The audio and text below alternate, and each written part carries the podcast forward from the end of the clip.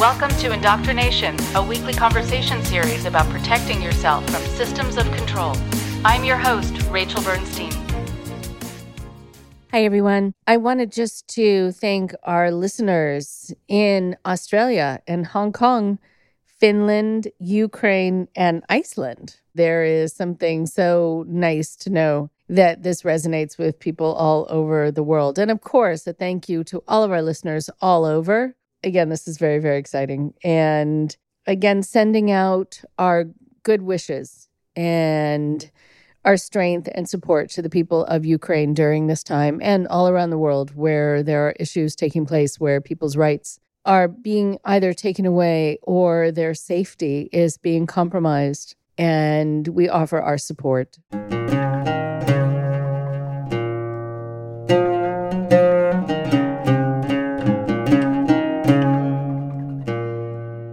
And for today, we have Daniel and Felicia, who have come back on our show for part two of their two-part conversation. It's hard to have a conversation with Daniel and Felicia that has to end at some point. There's so much to this story. There's so much that's taken place. And I have a feeling, too, that there are going to be so many times that people are going to be telling their story just as Daniel and Felicia do, where they say, this is actually making more sense as I'm learning more, as I'm having more of an understanding of how this control takes place. But there's still some things left as unknowns. There are things that our brain unfortunately does where we make sense of things. We make sense of the things that don't make sense. We do so much of the work for so many of the cult leaders who present us with situations that would blow people's minds, that don't make the least bit of sense and are maddening in how much they don't make sense. But we will often put together the disparate parts, the parts that don't come together, just so we don't have cognitive dissonance, just so it's not left as an unfinished puzzle in our heads, and we can then sleep that night. There's so much about what has happened with Daniel and with Felicia, where when they think back on it, they think, what? How is that was possible and that was our lives for so long? And how is it that it made sense at the time? We'll talk more about that after their interview is done. And if you missed the first episode, you may want to go back and listen. This story builds on itself. I'm excited to share the second half of this very moving and insightful conversation with Daniel and Felicia with you today. Here they are now.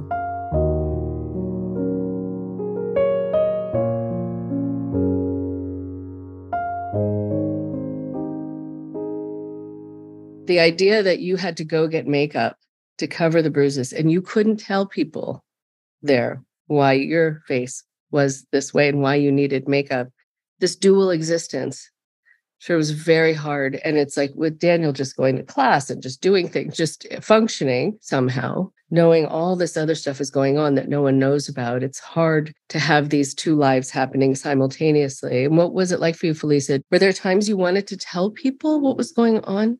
Absolutely. I sounded ridiculous because he gave me a story. You know, he sent me prepared. He was like, this is what you're going to tell people if they see your face. And it was a horrible story. It was something about me tripping over some wire and I hit some welding equipment. And it just so happened like that I fell on like the side of my face. And I did tell it because I was just so afraid. And I could tell that they didn't believe me. They were just like, you know, these were makeup artists, like they're worldly people. They know better when they see bruises. I did want to say something, but what was going to happen after I said something? Then what happened? I say something, then what happens? What are they going to do? Can they do anything? Or like, if I go back and tell him that I told them, then he's going to beat me more. So I just felt totally trapped. I mean, I could have said something, but I didn't have the wherewithal because of the situation that I was in to even consider that, like, that I was worth it to anybody else to care, you know, for anybody else to care enough to do something about what was happening to me. Like, he made me feel worthless and useless. So then no one was going to care that I was getting beaten. You know, that's how I felt. And then the other thing I wanted to say, actually, about you mentioned about the duality of the experience. I think that's a huge reason why I regressed. Like, during a lot of that time, like those years between the apartment and New Jersey, and when we finally got evicted, between when I got to New York and then when we got to New Jersey, it's just one big block of time. I can tell you things happened, but I can't tell you it happened this year or around this time. So it's just really flashes. And like, I definitely regressed. I couldn't have conversations with anybody. I wasn't intelligible. I know that much. I remember little bits of me just walking around mumbling to myself or like singing songs. And like, I was just not present. That was how I coped, you know, like escaping. Right. And also talking to your family, if that were to happen, and then you couldn't tell them, and you might be wondering, did you bring this on? And the dual relationship you have to play with your loved ones. It's one of the hardest. Right. And he isolated me from them. So I couldn't say anything from them. You know, they were trying to kill me. Santos and Yelitsa were trying to poison me. My parents were behind the whole plot. Everyone was getting paid to have me, Larry, and Talia and Isabella killed. I mean, it's absolutely absurd, you know, when I say it now, but the state that he had us in, or at least had, I'm going to speak for myself, the state that he had me in, I was so terrified of what he was going to do to me and everyone else. And I was like, okay, you know, like, whatever you say, Larry. Right. And I want to ask Daniel about this. And I just want to say that one of the things that's most controlling as a means of control is fear. When someone can convince you that the people who you really can trust the most are the people you can trust the least, then you're going to lean on the person who you think is protecting you from them, and you're going to need them more. And that happens over and over again. And so often people's histories are rewritten in these groups so that you do think people are up to things, and they've always been somehow. And thank goodness you're now being protected from them by this person who is your perpetrator. I mean, it really is, you know, head spinning. No wonder you were mumbling to yourself and singing to yourself. I mean, you had to go far away in your brain, I think, to survive. Daniel, what are your thoughts about this? Yeah, I mean, certainly for me, fear was a huge element. I think once someone makes it clear that they're going to punish you with physical violence for doing something wrong, but your ability to actually figure out what it means to do something wrong is taken away from you, you know, it felt to me like being in a maze where the walls are invisible and also electrified. So it's like you think you can kind of navigate, but you're constantly just walking into an electric fence. And then I guess, you know, that feeling of sort of living in two worlds really resonates with me. And it was really weird the ways that that continued after I left, you know, and obviously with less, you know, I wasn't going home to Larry. So it's very different. I don't want to be equating them, but a very weird experience for my brain to be kind of supposedly moving forward with my life, forming new relationships, all these things, but having this whole formative experience that I had not processed and had not integrated, that I was just not sharing or talking about. And I think that, you know, when I was first contacted by the reporters who broke the story, and I was the first survivor that they talked to, they were going to tell the story wrong. All they had come across was the sort of blackmail that Larry had put out on the internet about our friend Claudia. And they thought they were telling a story about a girl at Sarah Lawrence who had poisoned people. And I thought that if my friends were going to exit, it's hard enough to bring these two worlds together. But if the outside world believes the narrative that your abuser has been telling, then there isn't a world to bring together. You know, it's just, they're the same, you know, so you would just be exiting back into the abuse. That was why it felt like there was this onus on me to set the record straight. And that kind of is really the only reason I wrote my book at all, because there were all these people who, after that story came out, were ready, willing, and able to tell whatever horror story version of this they could without any input from the survivors, and everyone was still inside. You know, so it was just about like just trying to make sure it was told accurately, because I was just trying to empathize with my friends who were still in, and knew that if I was still in Larry's grasp, and then the whole world was looking at this as this like inaccurate horror version that, you know, he fed obviously off of conspiracy and paranoia. So it was like any little inaccuracy would help bolster his version of events. It just had to be told right. And so that's kind of how we get to now in this documentary and everything. Right. And it's so important. And it's so hard to figure out a way to have it be understood when you're still trying to figure out how it all happened. I mean, how do you put words to it, right? I mean, it really is a very difficult thing to do. I think it's very important to know about what happened, and so that you can say, that's that. That's not me. It's that. It's that technique.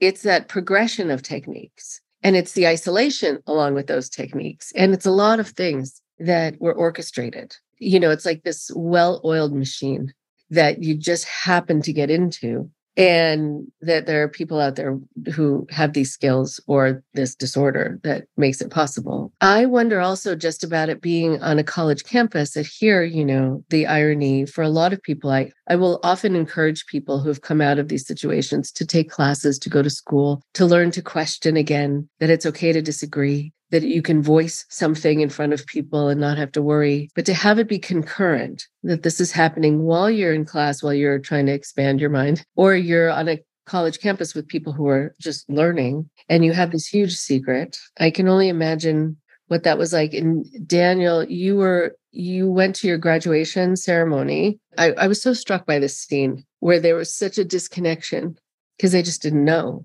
And they're talking about college being this great achievement and this wonderful thing. And, you know, you can walk in like the walking wounded, and they just had no idea. So what was that like for you to just have them, the powers that be just did not know? Well, first of all, I want to say that in the time after I left became for me highly strategic. For me, that graduation ceremony was about walking this tightrope between keeping my family satisfied and not really digging into what had happened too much, because I just wasn't ready to deal with it. So I was going to go to graduation, but I also knew that there was a pretty good shot that Talia might be there, which meant that Larry might be there. And so having to think about, you know, and I'm going to have to go on stage. And so I will be like there. And is it possible for me to do that? And then make sure that I kind of disappear into a group of people who, you know, are new friends I've made who don't know anything about this, so that I can't really be approached. Is there a way I can exit from the tent as quickly as possible and get without them following me? Or is it better, you know, so everything for me ran through this filter of how can I both keep the world from really knowing what happened, because that would represent maybe me going against Larry and then him being more incentivized to come after me, and just avoid contact in any way, because the fear was, you know, I had this, what felt like a very real fear of like the car that I knew Larry had access to pulling up and me being kind of like pulled in, or, you know, and gone again. Right. Oh my goodness. Okay. So then back to you, Felicia. I'm curious about you getting to this place of needing to trust your mind again. Everyone in the group needs to do that. Everyone in every group needs to do that. Everyone in every relationship like that needs to do that. I'm specifically asking you, though, because I know that that's something that once people see the documentary, they're going to hope that you, Daniel, have a good life and you're never going to be mistreated that way again. And that you and your family get to spend as much time as you decide you want to spend with them again. No one's going to get in the way, and you get to have healthy relationships and a good career, etc. And I think for you, Felicia, that people are going to hope that you're all right and that you've been able to get back on track, but you've been able to gift yourself again with trusting you. And I know that takes some doing. And so how's that been for you? Just getting that sense that you have some control over your own sense of things, over taking in evidence of your senses and trusting it and all of that. What's that been like for you? It's like I was born again, in the sense that like life was so dark and so sad and bleak with Larry that, I mean, I didn't hope for, I mean, I did hope for better, but I didn't expect it anymore. And it was just going to be this horribleness, you know, every day for the rest of my life. And then once I was able to finally break free, it felt like the sun was brighter. I could hear the birds chirping, like the water was so clean and clear and delicious. Everything just turned from like black and white to color. The world just like came back alive for me. And a huge part of that process was really, you know, sharing my story and sharing what was happening with me and sharing my thoughts real time and being vulnerable and just letting myself just be and exist and question. And the answers came, you know, like the answers came. So sharing my story was really like a huge part of how I was able to trust myself again, because there's something about saying it out loud that just makes those thoughts more real. And it's like, wait a minute, did I really know Bernard Kerik? Like in my mind for years, Larry said that I did, right? So then someone asked me and I said, of course I knew Bernard Kerik, you know, but then I said it out loud and Zach leaves. And then I'm like, wait a minute, I did not know that man. I never knew Bernard Kerik. So that was really that whole process of talking to him, doing the interviews, and then having the time alone to reflect on what I had just talked about was huge. Like it brought me back to reality. It was very powerful in like bridging my consciousness from pre-Larry to the present. Right. I want to say about believing that something was true that wasn't true. You know, it is something that is possible for all of us to do. There was a book a couple decades ago called The Courage to Heal, which I think for a lot of people helped people know that it really can be talked about if you're abused or sexually abused in a family system, etc. The problem with it was that it said that if you have any memories, any block of time that you can't remember, those are repressed memories, and it means something absolutely happened to you. So that's not necessarily true. So a lot of people were getting accused of things, family members, et cetera, things that happened. And therapists were jumping on that bandwagon and saying, yes, because now they had sort of an answer to the question of how come I can't remember? Oh, that's because this. Our memories are so malleable.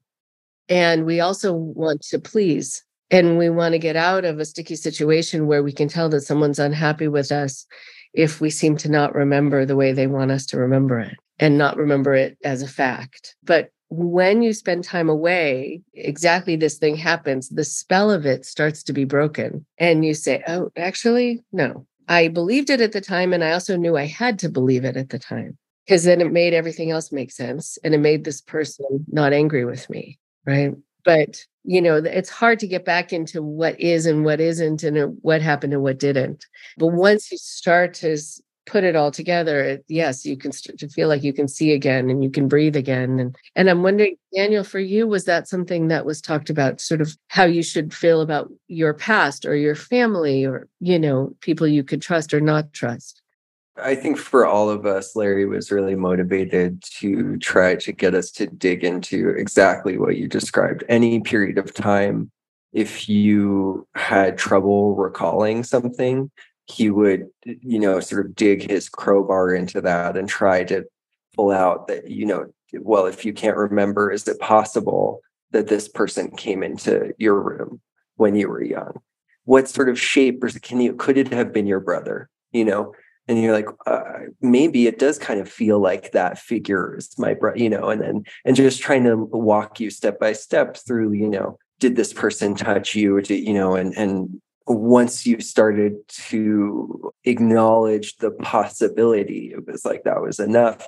And then, of course, it's the combination of it kept him from being mad at you, and we were rewarded if you had like a revelation, you know, or a breakthrough or whatever. If you realize this thing, you know, there was the specter of punishment because all this, these interrogation or like kind of pseudo therapy sessions would begin with being accused of somehow sabotaging Larry. So, you know, you knew that there was the threat of punishment, and often that was happening throughout the questioning. But then it was like everything would be relieved once you would say the right thing. And it was at a certain point, and you can, I think, really see this in the footage in the documentary, you know, you're probing for just trying to figure out what is it that he wants to hear, because I will tell him whatever it is. And then for all of your friends, they're watching this happen and they see you say, you know, yes, I did this, or yes, I can remember, of course, I did this thing. And you're like fully fabricating things. But for them, it looks, you know, they don't know the internal process that's happening, even though they've experienced it themselves. So it's this self-reinforcing system. It's so insidious. Right. Oh, it is so insidious. To play with someone's mind, too, is really one of the most cruel things that you can do. That's the evil mastermind sociopathic part. I mean, just knowingly driving someone mad. And it's all done under the guise of help. Like, that's what makes it even more like vile, that he was claiming to be helping everyone when in fact he was just, you know, out to hurt. Right, right. Yes. And Daniel, you were going to say.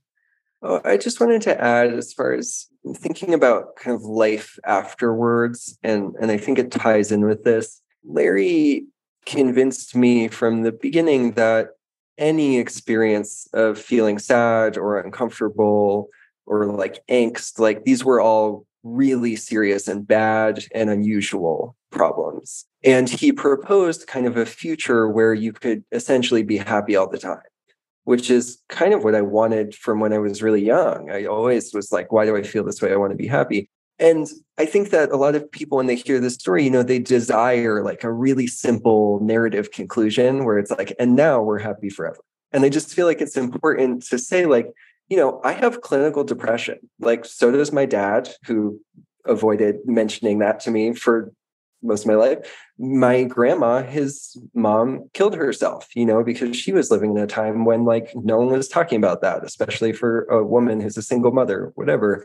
And like, I embrace that that's part of my experience, you know, and I feel like it's just so important to be like, you know, I feel so much joy, and I love, like, I have so many wonderful friends, and I get to do all these amazing things. And I've had my heart broken 2 times since I left, you know, and like, that's part of living too. And all of that's like awesome. And I'm so happy I get to have all of those experiences, and they're part of like being a person, you know, but Larry tried to demonize anything that was uncomfortable.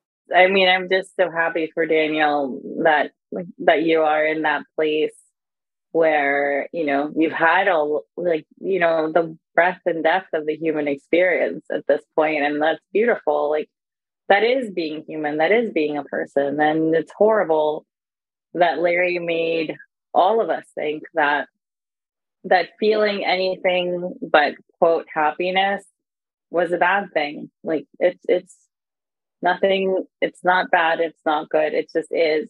And it's part of life. So I'm just really happy for you that you're in that place with it. Yeah, it's also worth tying this back to part of his ideology was all I am so mad at stoicism now. And for me, the ways that this is tied into like masculinity, but this idea that you could just choose not to feel bad, you know, and so then he'd be hurting you and he'd be like, but you know, you get to decide. This is just happening. You get to decide if it's good or bad. So you're deciding it's bad. Just stop deciding that. You know, it's like, so you're not allowed to have feelings. You're definitely not allowed to have your own feelings. No, definitely not. And I mean, and I think as far for me, I haven't had my heart broken again yet, because I'm still on the mend, or, you know, I'm not there yet. But I have had highs and lows and sadness and you know, especially with the pandemic, you know, like we just went through this horrific shared trauma. And, you know, I had a lot of family members pass away. I had to deal with a lot of hardship after I walked away from all of that. And it wasn't easy. And I was, you know, I definitely cried and was sad and angry and frustrated. But baseline, I am grateful and happy to be alive and to be free. You know, that I can come and go as I please from where I live. I have a key to my apartment. Only I have the key. I can open the refrigerator if I want to. I can go to the drugstore and get some chocolate. I can take the longest shower that I want. I can do all those things. And for that, I am grateful. And that makes me happy. You know, I appreciate everything else so much for that.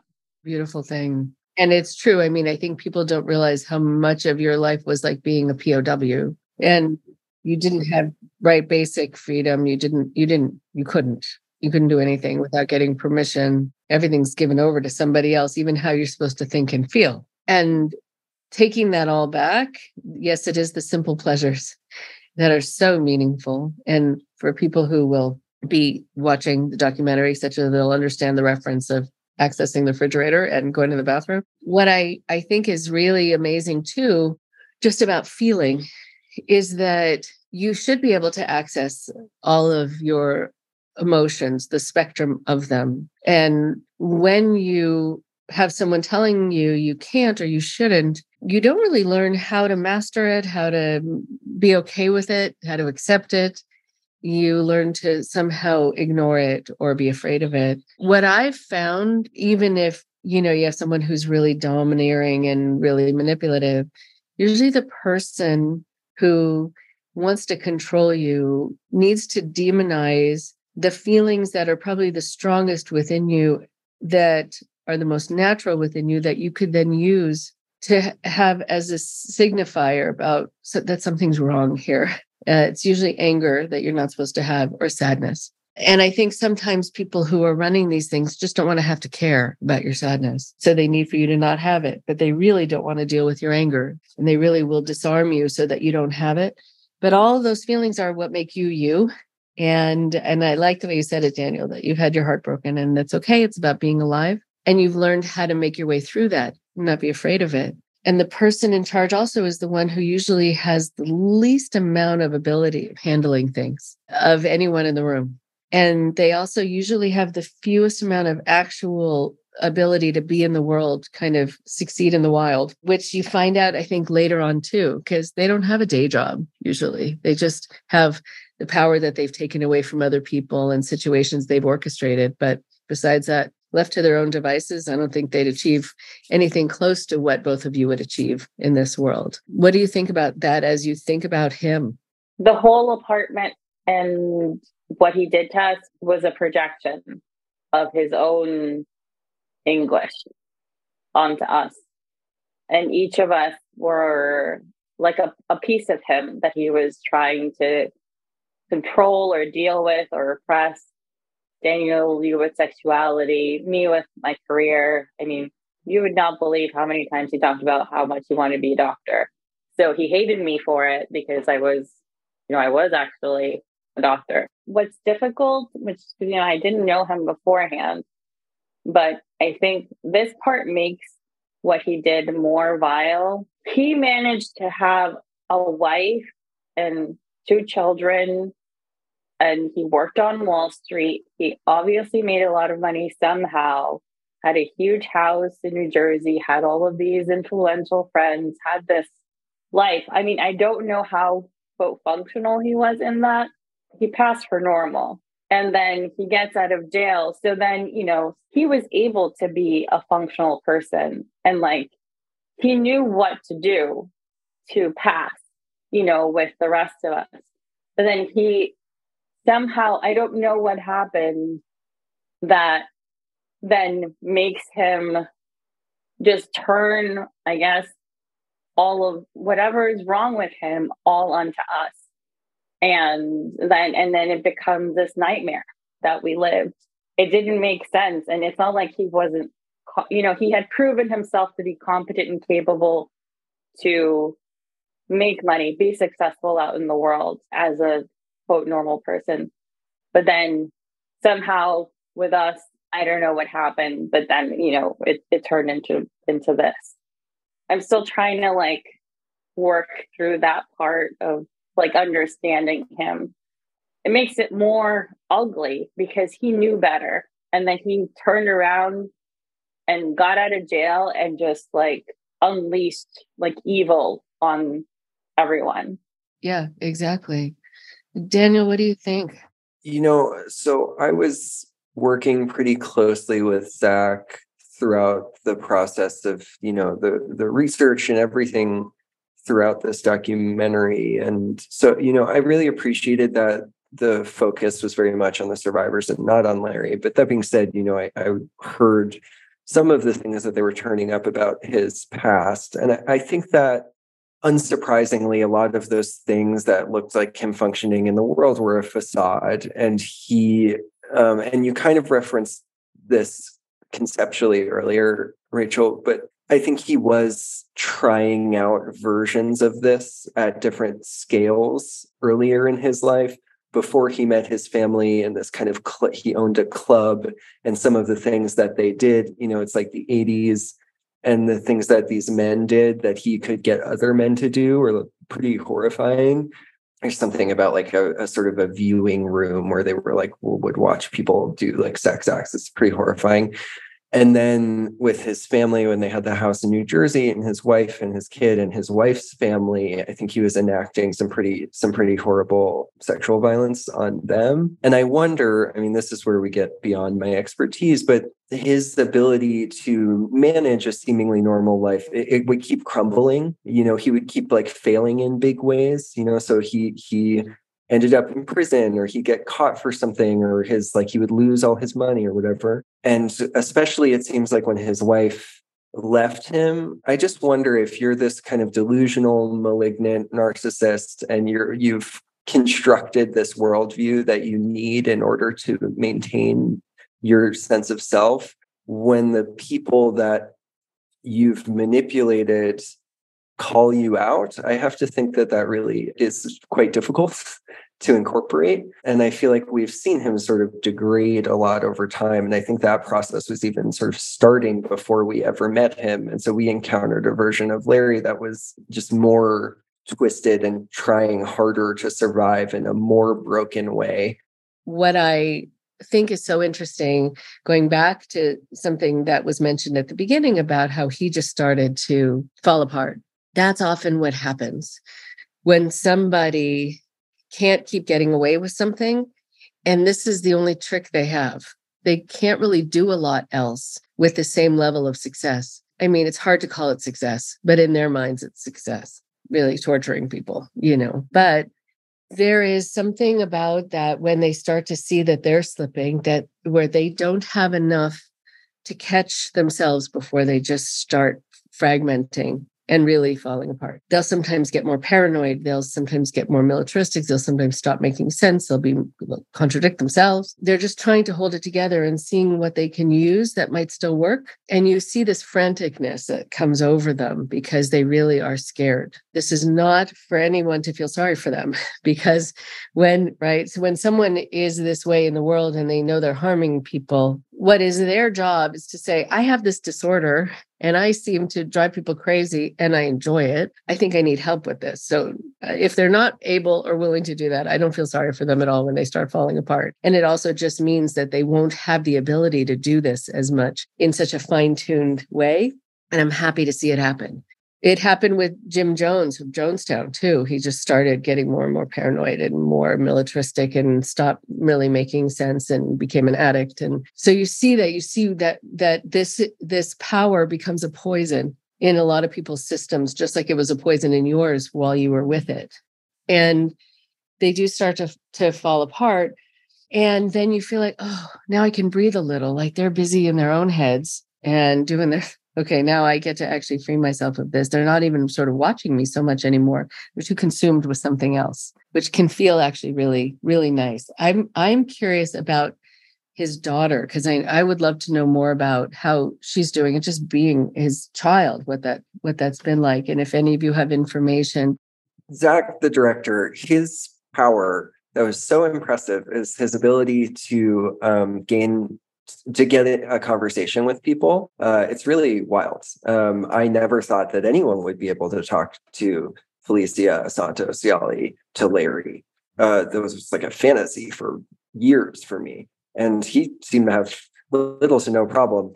And he managed that with me in the first place as well. So he did manage to kind of strike up a relationship with Talia, and they, would have phone calls. She never wanted to participate in the documentary. She's in a maybe kind of tenuous legal position.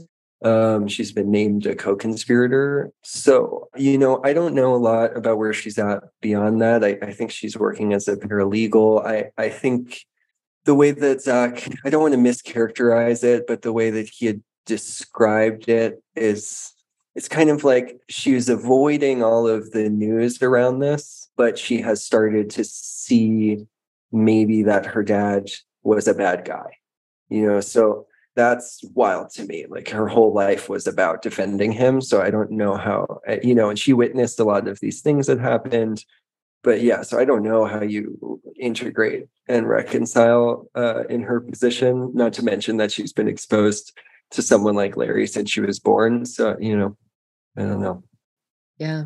Yeah. Okay. Thank you for that. So there are so many things that you can say through social media, through the documentary, writing books, et cetera. And there are always things that have been left unsaid, unspoken still. And I want to give you each a chance, if there's a message that you want to be able to get out, even a message for each other, but just something you haven't yet had a chance to say, that helps people understand what you've been through, or things that you want to be able to express to this other person who you've been in the trenches with. I mean, both of you will be, forever connected. So I'm opening the floor to both of you as we finish up. So what do you think? You can take it away, Daniel.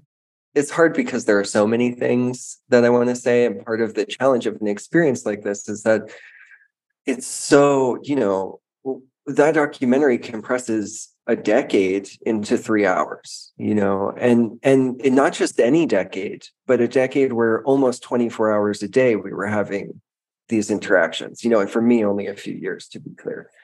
So, a lot of time and then really complex psychological experience. I will say the thing that is hard for me to get across, but feels really important, is I want to be having this conversation about an experience like we had of coercive control with a malignant narcissist, alongside conversations about, you said that you worked with survivors of domestic violence. I think of, as I mentioned, like having like an abusive boss. Like I want to be having this sort of larger conversation about power, and how vulnerable we are to authority. And I look back on this experience and of course fantasize about, I wish we'd been able to turn to each other and say, like, do you feel like this isn't okay? And of course that was impossible. And I don't feel any shame about not having been able to do that given the circumstances.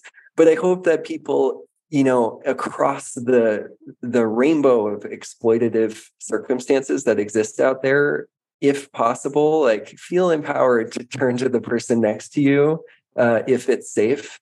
Like if you're in like a workplace where you're being abused, it's like we have to apply the principle of like unionization to all fields, including like families, like everywhere. Right. The idea of power. One of the things that is taken away so often when someone wants to have power over you is one of your constitutional rights, freedom of speech. Because talking is very powerful, and there is something very worrisome to people who are trying to control you when you get to share notes with other people. And then you might also combine forces and combine your power, which is very threatening. a lot of the people I work with also have been in some of these awful teen treatment residential centers or forced conversion centers. You were not allowed to talk to each other. And there was a reason for that, because you couldn't conspire then. And you couldn't say, is this happening to you too? And not feel alone with it, et cetera. So I think piercing the isolation, piercing the silence is something so terrifying for people because they know what they're going to get. But still, you need to unite with the people around you with your information. And there are a lot of people too in like religious organizations where, or in other cults where people are spying on you and they get kudos for ratting you out. So you go to talk to someone thinking you're opening up and you can trust them and you can't, because that's how they are surviving, by funneling your information up the, channels. And then also for people where people are afraid of people talking, usually a leader or a controller, someone's trying to take your power away, will defame you to other people, that you're not trustworthy, you're a pathological liar, don't believe you. The teen treatment places also say that about, they tell the parents that their teens are pathological liars that don't believe it. And so that's one of the signs to me of an unhealthy group, unhealthy relationship, unhealthy or a cult in general, when you're not allowed to talk, when it's not safe to talk, or when people try to get to people first and say, don't believe this person. There has to be a reason. It's so diagnostic. So I think you're onto something, Daniel. We can talk more about this if you want to expand on. I'm happy to work with you on this, because I see it all the time in so many different ways, but it's always the same theme of disempowerment through a lack of communication. And also calling, like, someone's privacy is now secrecy, it's giving it a negative connotation. So you're doing something wrong, et cetera. Very interesting. What do you think, Felicia? I totally agree with Daniel. The whole issue of power dynamics, it's really what it boils down to. It doesn't matter what we call it. If we call it a cult, coercive control, undue influence, at the end of the day, it's somebody telling you, like, getting you to do something you don't want to do. And that happens all the time. Like, we make concessions all the time, like all day as we're going through life. Some of those concessions are less dangerous than others. And we have to be, I think being very self-aware and being willing to question your own thoughts and being able to do that introspection. Oh, and also it's okay to be wrong. It's okay to change your mind. It's okay to take a wrong turn and realize you're on the wrong road and turn the car around and get back on the road. Like, there is no shame in realizing that you made a mistake and correcting it. And that's where so much of what, their power lies, where, they hold you in shame, embarrassment, guilt.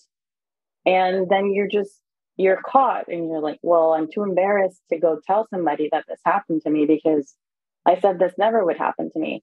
It's okay. We're human. We will fail. We all fail. But the point is that we keep trying. Like, we fail, but we keep trying. The point is to just keep at it. Like, no one can stop you. Only you stop you. The idea of making a mistake, a lot of people feel very anxious about making any decision because making a mistake is not okay. It's so panic inducing because you're going to be given crap forever and it's going to be remembered. And you're then going to be that person who made that mistake. Like, oh my God, you constantly dig yourself out of some hole. But that idea, how come he couldn't let it go? Because he needed material he could keep using over and over again. And it really wasn't anything. Right. It wasn't anything of substance. Right. And so you make a mistake. That's how you learn. Exactly. It means you're a human being. The person who couldn't tolerate being called on to having made a mistake is him. Because I'm sure he never said, oh, you're right, I'm so sorry. No. Yeah, it was so extreme for me after the fear of making mistakes and to the degree that it became really hard to speak, to be in a social situation and to start saying anything, but especially I couldn't say something without knowing the end of the sentence. I wasn't free enough to make a mistake in casual conversation and to be free to kind of like improvise and that's how you exist and like get to discover yourself, is by having people that you feel safe enough with that you can just kind of like play, I guess, you know, and it was just so hard, not to mention like having a job and making a mistake and being like, why am I breaking out into a full body sweat and not telling anyone and trying to fix the mistake before anyone finds out? And like, you know. Right. And then you get out in the world and you realize that it's not like that people do make mistakes, and you just deal with it and you move on. Right. And so here he says he's preparing you for the world, but no, just his world, not the world. It's such an important distinction. You just don't have the luxury to know it at the time. If you do make a mistake and someone just berates you endlessly for it, you can turn to them and say like, what is your problem? Yeah. Really? Like, are you almost done having your little tantrum about that? Can we move on? You know, like, that's their issue, not yours. So, and I actually, there was someone who I worked with for many years who was so afraid of running into the person who was running that little group that they were in. And they did, they still lived in the town. So they were accosted by them and were berated, and they knew that they weren't afraid of them anymore when the person just was like in their face and spitting in their face. And when they finished, this person who was my client said, are you about done? Yeah. And then the person was shocked and he said, you feel better now? And he just walked away. He's like, woo! He was like, free, you know, like, glad you were able to get that off your chest. Anyway, I'm going to go over that, you know, bye-bye. Yeah. Of course, his heart was racing a little bit. He was sort of thinking, if that happened, what do I want to say? But how do I want to show this person they don't have power over me? Because the only power they had before was the power they intimidated from me. And that's not real power in the world. That's why these people usually can't function without doing this. They don't know how to actually exist in the world without it. It's like their air. It's like they're like parasitic people. Anyway.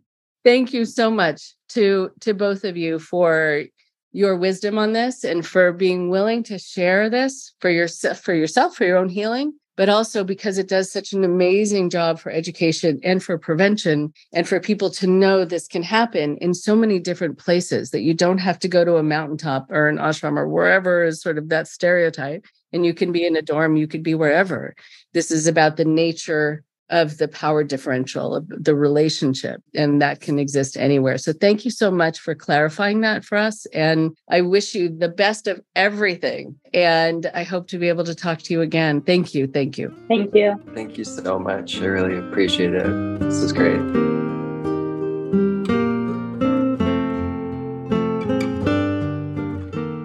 One more thing before you go.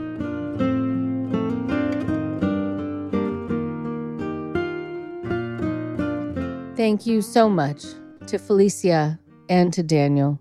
Thank you for your openness. Thank you for wanting to come on camera and sharing with the audience about what happened to you. It's not at all an easy thing to do. I give you so much credit. It's a very hard thing also. When you are bright, when you are capable, when you're accomplished, to say, something happened to me that I didn't see happening. Something happened to me.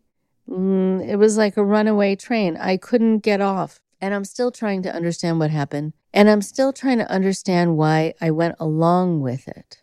That's usually the big question of the hour. And so I think so much of that goes to how we define going along with it.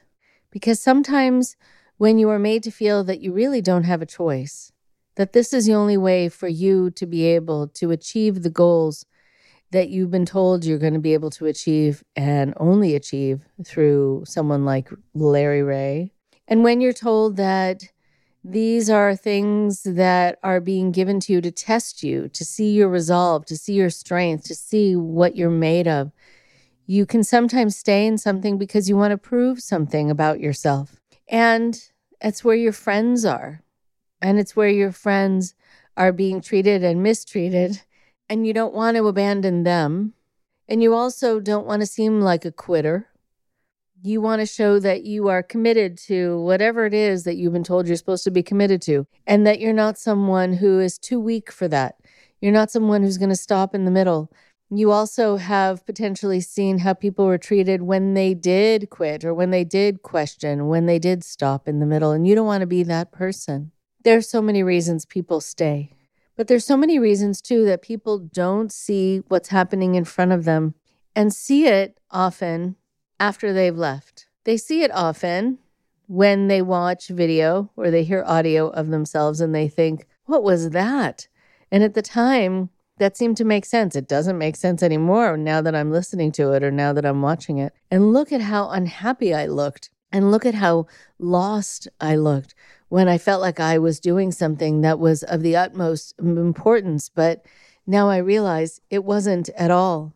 And look how cruel the leader was. I mean, that comes through when people listen to themselves during that time. When they watch video, they can see something that we talked about first time, which was about how human beings are being treated like sport. One of the things that is really very telling when I deal with a lot of people who have left things like this is that they're often made to feel like this leader in this situation, Larry Ray, is giving them a chance to have something that they could have never had before, is giving them a chance to be something they couldn't have had before.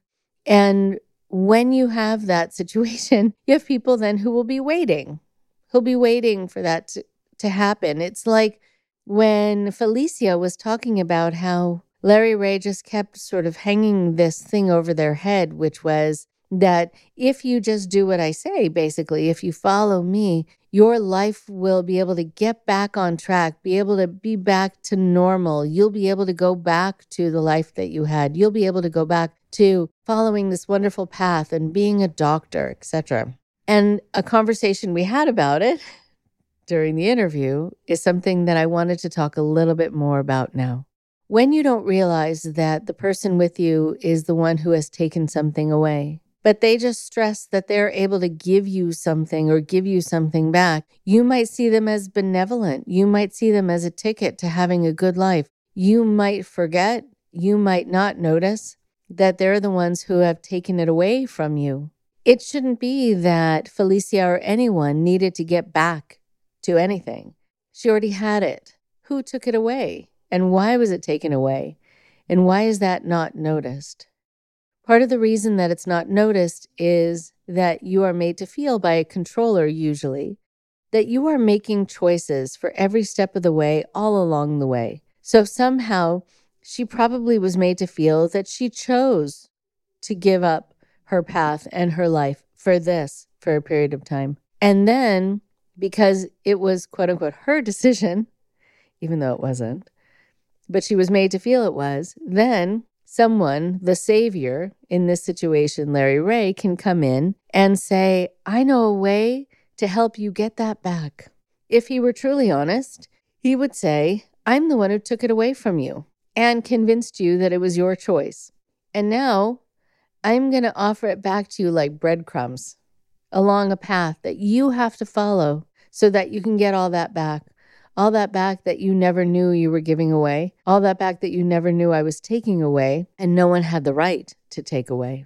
When I think about Daniel also talking about his self-esteem, about being a strong person, about being someone who felt capable. And suddenly he wasn't able to make a decision on his own. He wasn't able to feel confident without checking in with Larry Ray. He was feeling also like somehow it was okay to be treated a certain way, to be mistreated a certain way, because it was going to be for his benefit.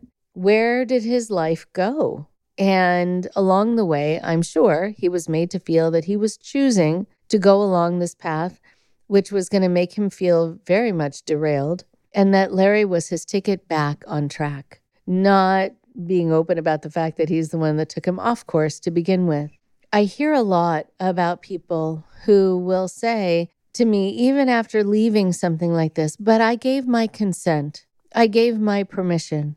And so part of the reason people feel that way is because they give permission and they give their consent when they're asked, Is this something that you want to be able to do? Do you want your life to be better? Do you want to learn things that are going to help you for the rest of your life? Well, very few people are going to say no to that. So they think they've given their consent.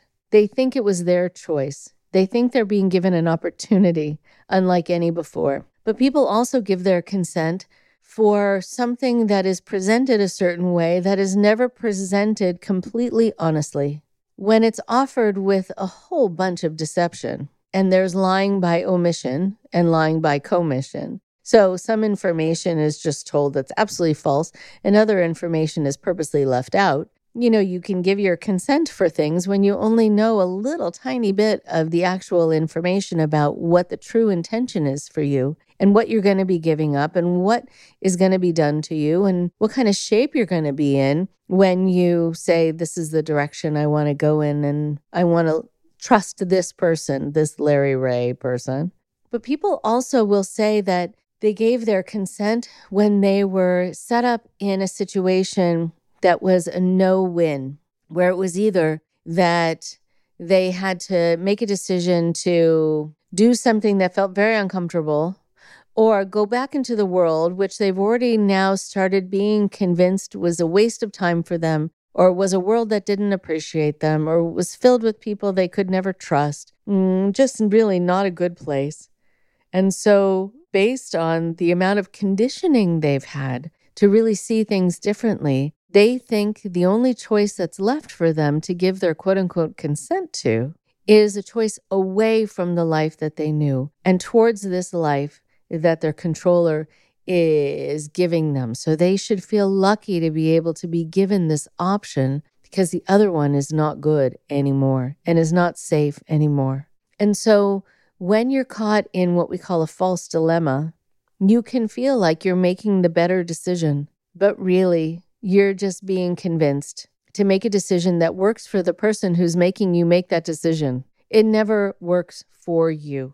It'll always be in their best interest. So if you ever find yourself caught in a situation where you feel like you have to make a decision and it doesn't feel quite right, and you're being told this is the best decision for you and this is really the best thing ever, I want you to take a moment and I want you to think, how does this fit into my life? Or am I going to have to leave my life in order to have this other existence? And I want you to ask yourself, how does this work for me in the long run?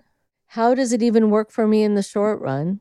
And how much does it benefit the person who's putting me in this situation? And sometimes you'll know based on looking at the people around you. Do they seem happier? Do they seem in a better space emotionally? Do they seem further along with their goals? Often not. They are further along in supplying what the leader wants them to supply. Devotion, free labor, drama, because usually leaders like this love drama.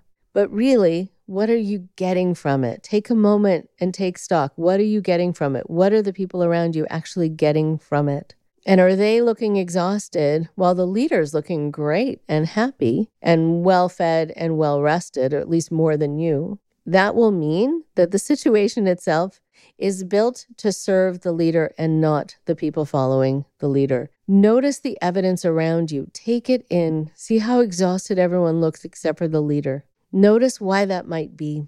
Even if you don't have an answer, at least just notice it. Take in the evidence of your senses, as Dr. Margaret Singer used to say.